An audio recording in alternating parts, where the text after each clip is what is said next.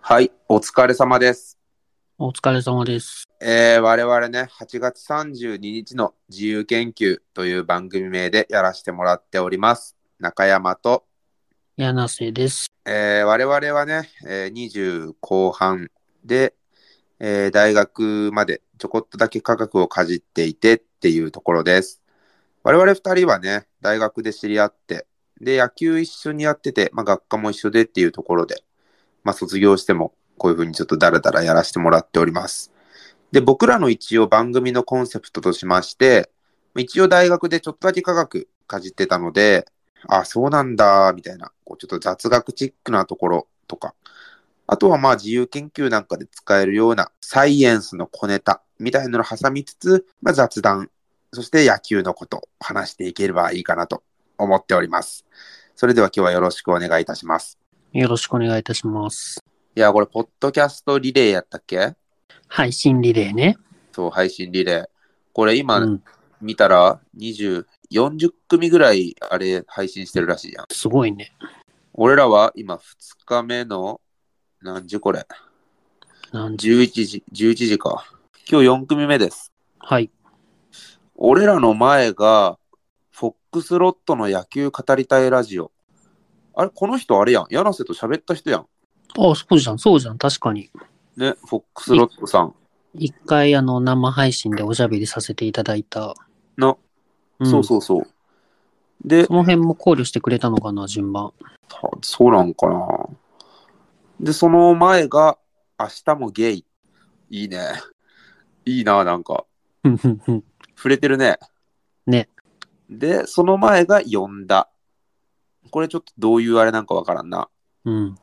その、俺らの一個後が、うん。小小学校お受験相談桜カフェやって。ほうほうほう。えー、なんか、小学校受験。えー、いいね、いいね。まあなんか、その、あれやな、お受験落ちて、あの、普通の平凡な公立小学校行ったやつらが、こう、俺らのバカ自由研究テーマ聞いてくれるといいね。そうだね。お受験成功するようなやつらとは多分、親和性低いから。自由研究なんてもう、うわ、ネタがないってこともないと思うしね。で、小学校お受験相談桜カフェの後が、おじさんのアウトプットやからな。ずいぶん年取っちゃったね。これ、これ、俺らもいわばおじさんのアウトプットやからさ。あそう。 なんかやばいやん。次次の方ももしかしたら小学生のお受験相談だけど、おじさんのアウトプットかもしれないから。あまあ確かに確かに。うん、小学校のお受験、ああ、確かにな。あ、でも違う。エントリー代表が、えっとね、あやこさんやから女性や。まあ、お姉様か。うん。やっぱ、桜カフェって言ってるしな。桜ってあの、柵に良いって書いて、桜。あそう。で、おじさんのアウトプット、俺らの後の後ね、あ、うん。のエントリー代表は、ドスコイさん。おじさんっぽい。 絶対おじさんや。絶対おじさんだわ。まあまあいいや。多分これ、あれでしょ、ポッドキャストを結構好きな人ってこう投資で聞いてると思うから、うん。いやなんかこいつらいきなり、もういきなり冒頭でなんか他の配信者の人たちのことをちょっと紹介がてらいじってるがてら紹介してるぞみたいな。こいつら話すネタ用意してきてないんかってなっちゃうから、うん、もう、もうバレちゃうよ。じゃあちょっとね、俺らのところに戻りましょう。生配信だからスキップできないからね。大丈夫、大丈夫。残念やったな。ただこれ、そう。あの厳密なタイあのタイムスケジュールが組んであるから、この30分だけ飛ばすとかができるからな。確かにな。なこれ27分とかやったらさ、うん。あれもう終わったかな、終わってないかなみたいな感じで、こう、俺らも聞かざるを得んけど、うんしっかり飛ばせちゃうんだよな。ああ、確かに。だったら YouTube 行こうって言われたら悲しいもん。まあまあ、ええわ。ちょっと俺らも頑張っていきましょうよ。はい。で、まあこれ2日目やからさ、まあ多分聞いてくれてる人とかはなんとなくわかると思うんやけど、うん。一応トークテーマが割り当てられてます。で、こはれい全,、全員共通なんかなちょっとそれはごめんわからんだけど、えっと、音声配信、ラジオ、ポッドキャスト、で、ポッドキャストデー、そして誕生日、記念日っていうところで、だいたい6テーマかな。まあ、音声配信とラジオとポッドキャストは結構似たり寄ったりのテーマやから、で、誕生日と記念日も一緒なようなもんやから、まあ、そんなにトークジャンルがないっていうね。そうね。うん。で、あれやろ誕生日って言ってさ、このポッドキャスト配信してる人ってやっぱさ、30から40ぐらいの男性結構多いから、うん。多分俺らの前に今30組ぐらいもう配信してると思うけど、いやー、この年になったらもう誕生日が来ても嬉しくないよっていうのが多分15回は飛び出してると思うから。じゃあ、それやるか。 そうやな、俺らももう、ラスト20、ラスト20で合ってるっけなあ、合ってる合ってる。 ?20 代最後やからな。郷に入りては郷に従えってあるから。って言うけどさ、うん。他の人、他の人めちゃめちゃ綺麗な、めちゃめちゃ綺麗なトークテーマに仕上げてたらどうするこればっかりはだってね、当日まで俺ら聞けないわけだからね。そうそう。で、当日もさ、うん結局あれやん。俺ら今、今これ何時俺ら11時かうん。 ?11 時ってあいつの、俺らの大学の同級生の結婚式中やからね。確かに。だから、あの、片耳イヤホンでちょっと参列しよ両耳でもいいかもしんないけど。う。 そいつに関しては別にいいかもな。うん。視覚だけで味わう結婚式を。そういえば俺まだあれ、あの、はがきの返信してねえわ。マジで出したよ、俺。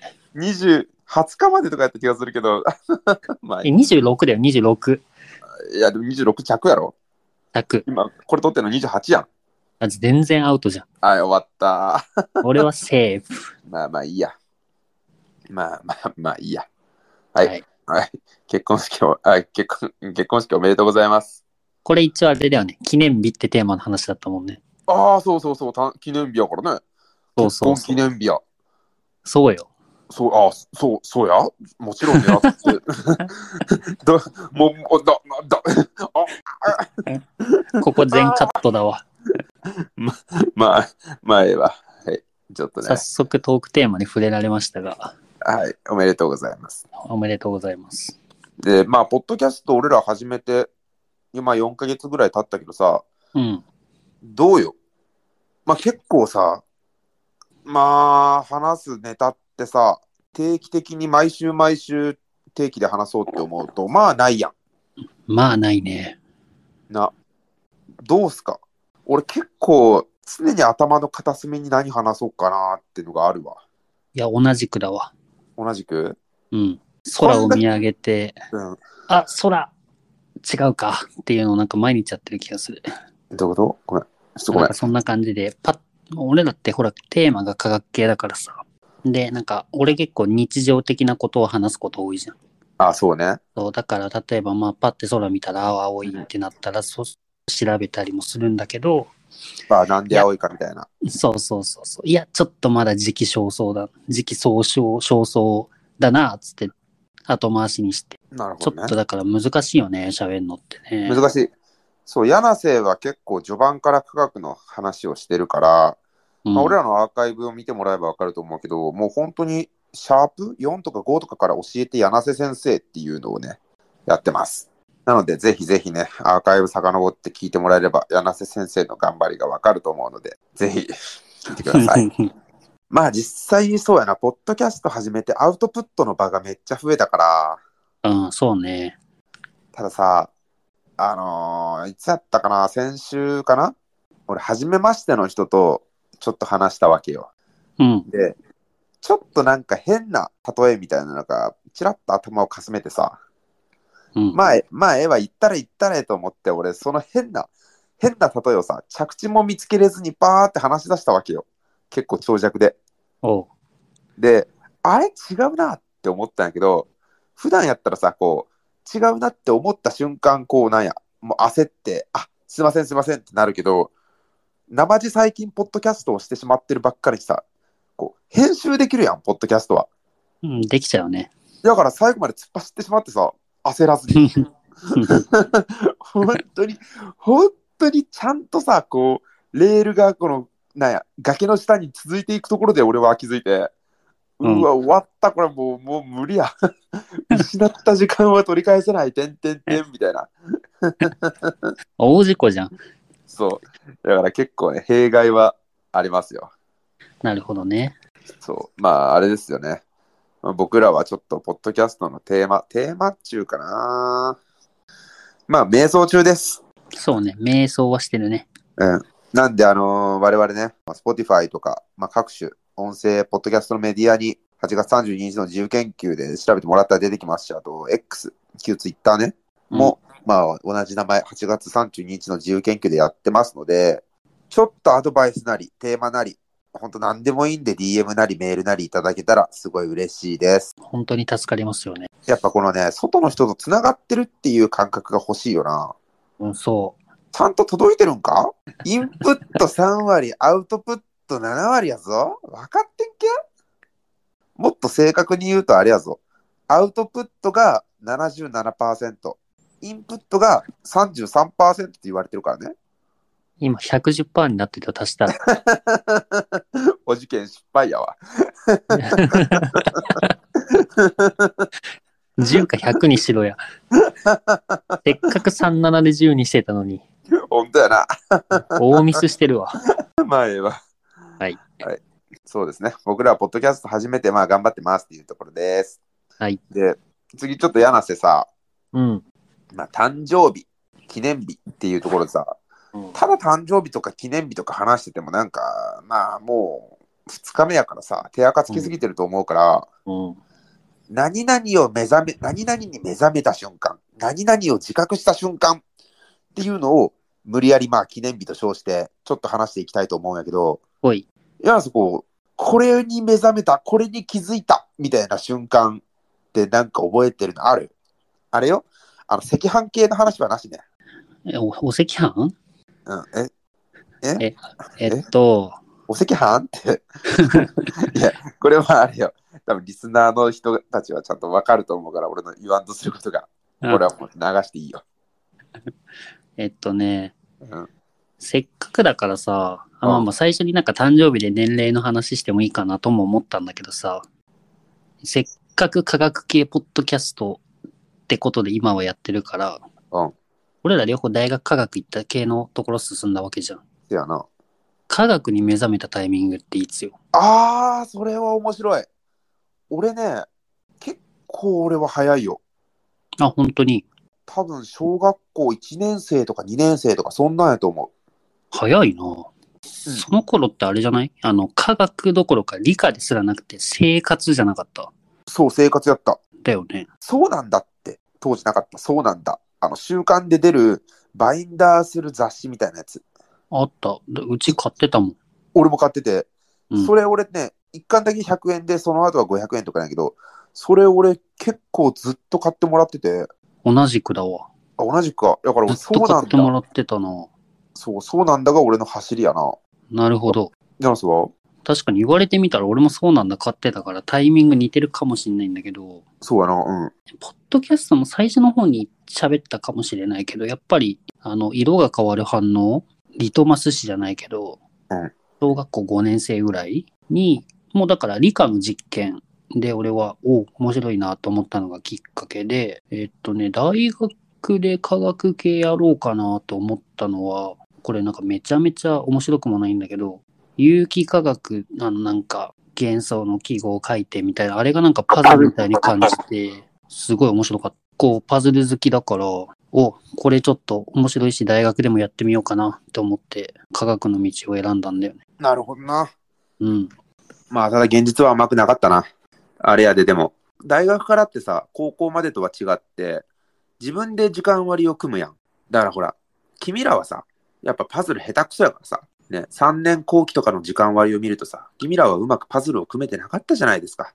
一方で、まあね、なんやかんややっぱパズルの才能がある俺は、3年後期の時間割見てみパズル超うまいよ。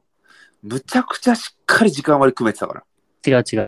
違う。お前単純にそのパズルに使うパーツの数がお前だけ多い のよ。 なんかめっちゃ余ったんやって。俺ら50個ぐらいのピースでいいのに、あなた70個ぐらいのピース使ってんだから、そりゃ埋まるよ。いや、単位落としまくったからな。あの、テトリスみたいに綺麗に消えてるのが上手い人だから。あ、確かに、確かに。どうよ確かに。下の方に穴ぼこばっか開いて、どんどん上に溜まってってんのは下手くそなのよ。本当やな。しかも、必修とか結構落としてたから、1弦と5弦はあって、そのな間抜けてるみたいな、クソみたいなパズル組んでたりしてたからな、俺。 本当よ。 俺たまに大学いるときは、間の時間暇だから野球しようぜって野球やってたもんな。本当やな。 うん、確かにな。いやー、あれ、本当に、い俺家近くてよかったわ、でも、あの、1と5が絶対あって、みたいなパズル組んでたら、マジで実家生やったら死んでたわ。死んでるよ。まあまあまあ、それもいい思い出や。そうね。俺の目覚めた瞬間さ、これちょっと、まあ、生の目覚めに近いんやけど、小学校の5年生の時に、まあ、塾でもないし、なんか、まあ、公民館みたいなところに毎週集まってさ、毎週習字したり、なんかちょっとしたレクレーションしたりみたいなのをしてたのよ。うちの地区ね。俺、すごい好きな女の子がいて、まあ、性の目覚めって言ってんのに好きな女の子がいてって、ちょっと時系列がなんかこっちかもしれんけど、まあ、小学生が思うぐらいの何何々ちゃん好きみたいな感じの女の子いて、はい。その女の子がお手洗いに行って帰ってきたら、社会の窓が開いてたのよ。小学校5年生だか4年生だかの俺は、女の子の社会の窓が開いて帰ってくるっていうのがもう何のこっちゃわからなくて。わあ、誰々ちゃん、社会の窓開いてる。お前本当は男なんじゃねえのみたいなことを俺めっちゃ言ってしまってさ。で、その女の子を泣かしてしまったわけですよ。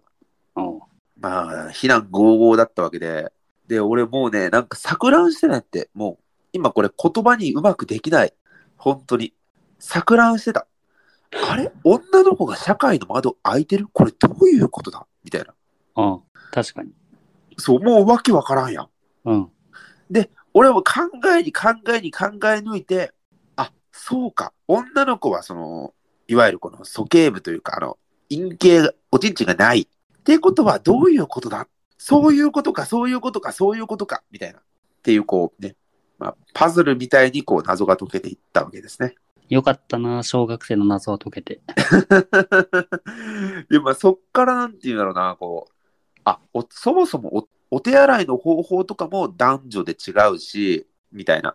なんか、そういうところから、あ男女でやっぱ全然違うんだなっていう、その、性っていうより性差やね、性差。ああ、なるほど、なるほど。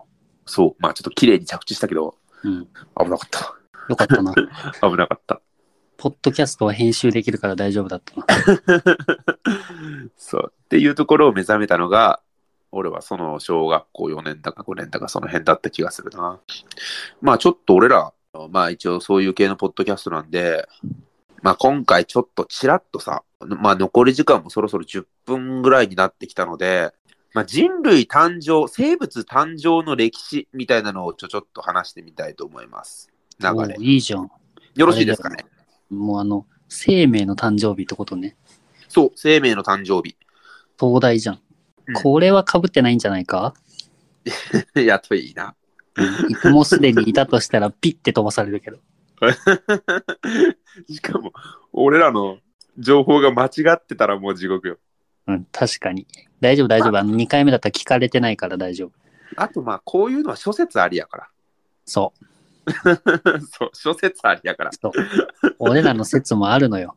その、150年ほど前、だから割と最近までは、まずこう、生物っていうのは、まあ、神が創造したと考えられていたらしくて、例えばめっちゃ可愛いパンダとさ、毛虫みたいなのを、グロテスクなやつをこう、同時に作る神間違いなく美術語なんやけど、ふんふんふんふん 俺もずっと3だった。 俺もさ、多分俺らが神やったら、なんか多分カピバラさんみたいな生物しかいなかったと思うよ。 馬とロバみたいなね。そうそうそう。足6本、 足6本あって。 アメトーークの前剣が書くような 生物しか多分いなかったと思うけど。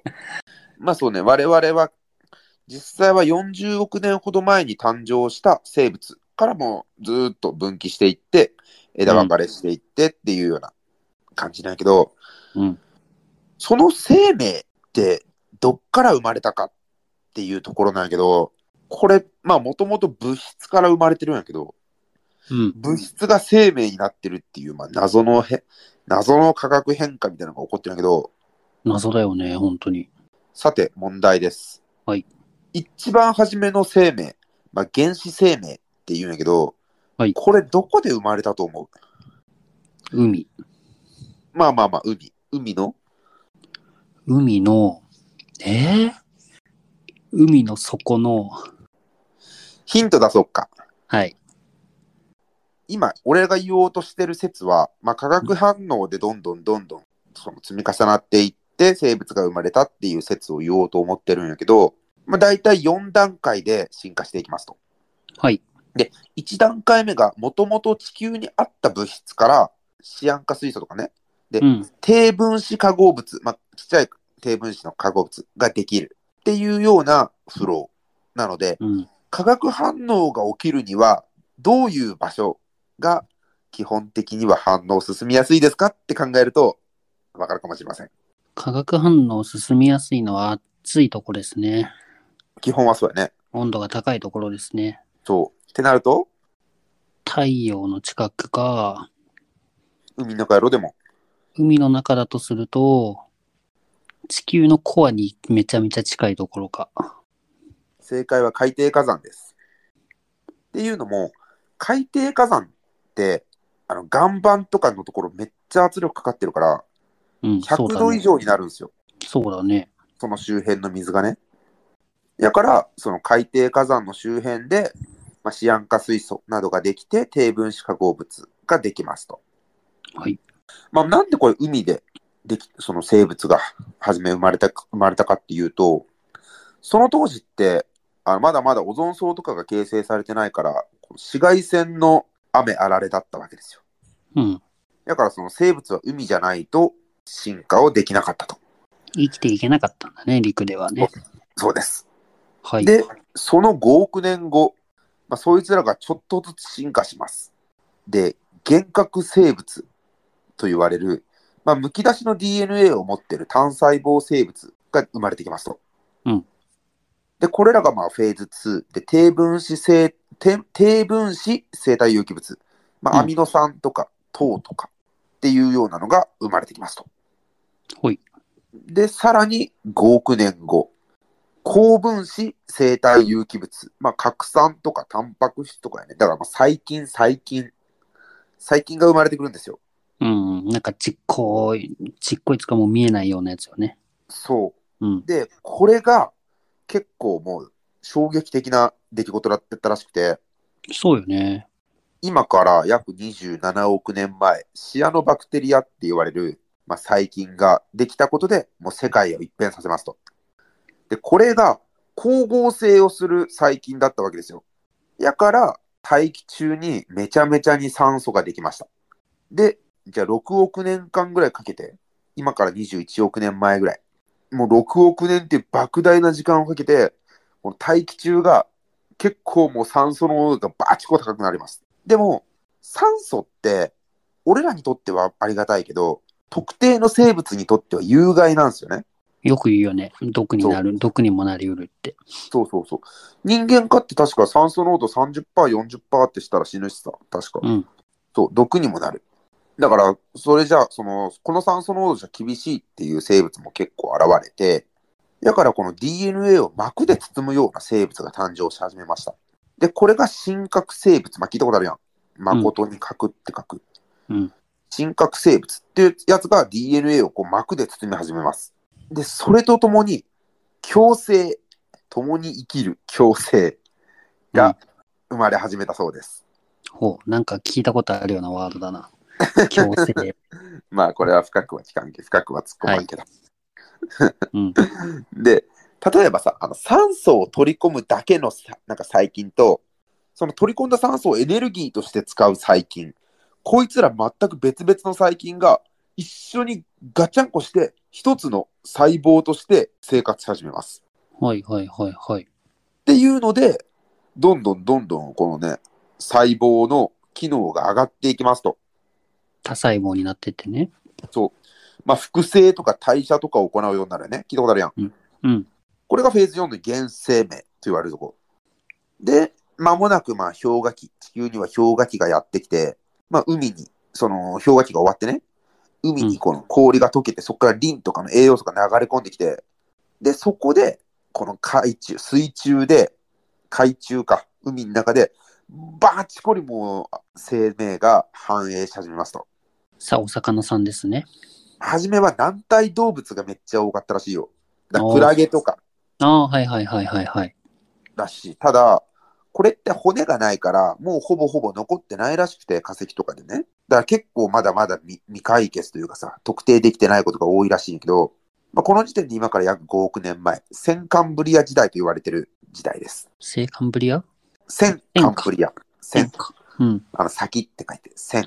あ、はいはいはいはい。そう。で、まあその後に、海の生物がめちゃめちゃ増えるカンブリア時代、カンブリア爆発って言うんやけど、うん。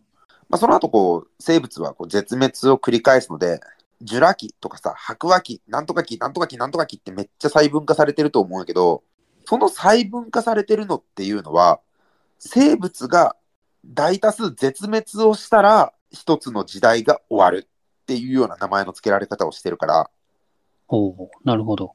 そう。だから、戦艦ブリア時代だけむっちゃ長い。で、その後は、頻繁に絶滅とかを繰り返すから、なんとか、なんとかき、なんとかき、なんとかき、なんとかきって、まあ、小刻みについてるというような流れです。っていうところで、生命が生まれ、今の僕らに至るという。これが一応、科学進化説っていうらしいね。あ、正式にね。そおう。おで、もう一。なるほど個、もう一個説あるらしくて、うん。パンスメルミア説っていうのがあるらしくて、パンスメルニア。ほう。パンスメルミアか。それは生物進化に必要な細胞が宇宙から何でか分からんけど飛来して発芽してそれで今の我々に至るっていう説らしい。俺そっち嫌い。なんかそういう科学者多いらしいよ。うん、なんか嫌だわ。ロマンがないわ。いや宇宙から来たってロマンあるけどな。いやいやいや、なんかもう投げやりじゃん。そう。なんか分からんことを何でもこう宇宙からって理屈づけるの結構嫌いな科学者が多いらしいから、あんまりこの説は優勢じゃないらしい。うん。劣勢でいいわ。ただ、科学進化説だったとしても、今、この俺らが人間、今、俺ら人間が生まれる確率って、木材の排気場に風が吹いて、で、たまたま飛行機が組み立てられて、空飛んでくぐらいの確率らしいよ。もう無理じゃん。そう。 だからね、まあ、そんだけ低い確率を乗り越えて、我々はここにいるわけですから、はい。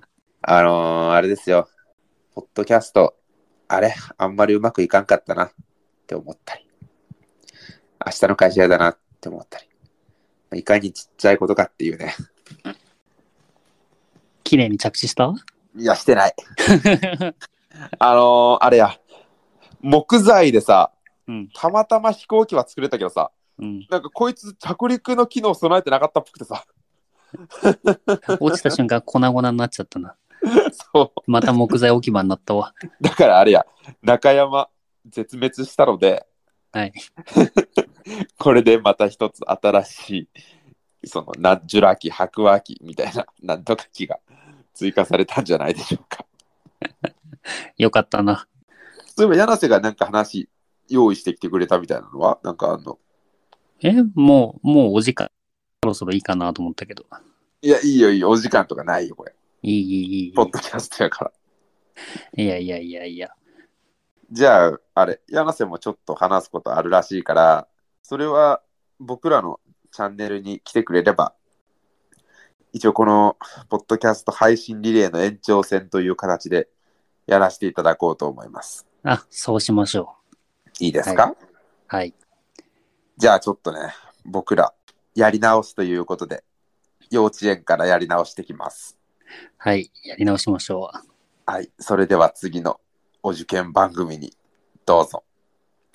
お疲れ様でした。お疲れ様でした。